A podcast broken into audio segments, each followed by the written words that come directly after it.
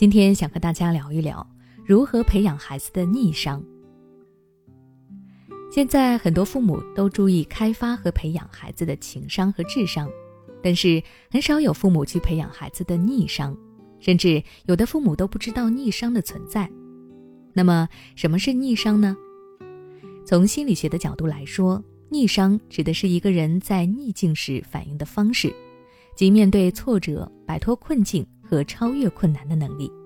它又叫做挫折商或者逆境商。逆商高的人抗打击能力更强，他们往往能够更快更高效的更直面的解决问题，很少会被困境绊住脚步。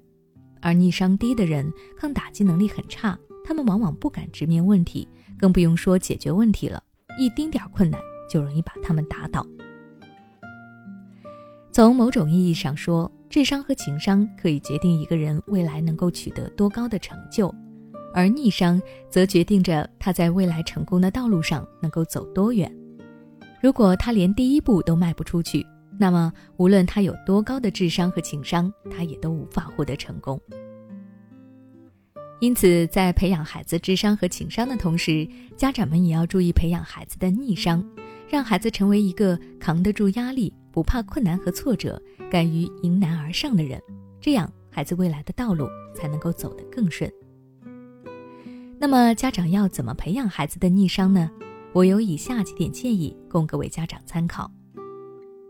第一，帮助孩子勇敢地面对挫折。很多孩子之所以逆商低，主要是因为他们从来没有经历过挫折，一点心理承受能力都没有。所以想要提高孩子的逆商，家长就要学会放手，让孩子去经历困难和挫折，去经历痛苦和烦恼。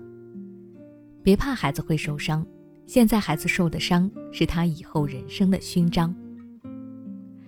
值得注意的是，没有经历过挫折的孩子在第一次遇到挫折时，往往会看到挫折的可怕之处，很可能会被吓到，然后开始逃避，或者让大人来帮助自己解决问题。这个时候家长要做的就是鼓励孩子直面困难，告诉孩子困难并不可怕，是可以克服的，给予孩子心理的抚慰，然后一点一点地引导孩子去思考解决问题。你要当好孩子的向导和助手，切勿直接上手帮助孩子解决问题。第二，培养孩子的独立能力和生活自理能力。不知道各位家长有没有发现，那些逆商低的孩子往往是从小被大人宠溺着，独立能力和生活能力都很差的孩子。这些孩子被大人保护得太好了，没有经历过一点挫折，心理上非常脆弱，并且他们的身体能力也没有得到应有的发展，生理上也远远落后于同龄人。在生理和心理双重落后之下，他们的逆商自然也就提升不了。所以想要提升孩子的逆商，家长就要去培养和提高孩子的独立能力和生活自理能力，让孩子在生理和心理都强大起来，有能力也有勇气，这样他们面对困难的时候就不会轻易被打趴下了。那么家长该怎么来提升孩子的这两项能力呢？这里我有两个方法推荐给大家。一是让孩子自己的事情自己做，比如自己穿衣吃饭收拾书包整理房间等等，家长不要去承担孩子的这些责任，给予孩子独立做事情的机会。二是在日常生活中有意地去锻炼孩子，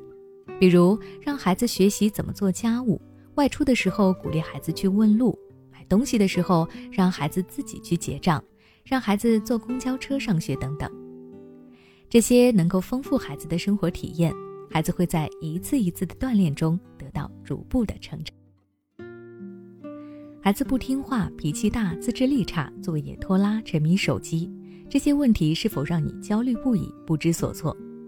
关注微信公众号“学之道讲堂”，回复关键词“焦虑”，报名参加“焦虑妈妈变形记”训练营，每天花15分钟，轻松摆脱育儿焦虑，从容应对育儿难题。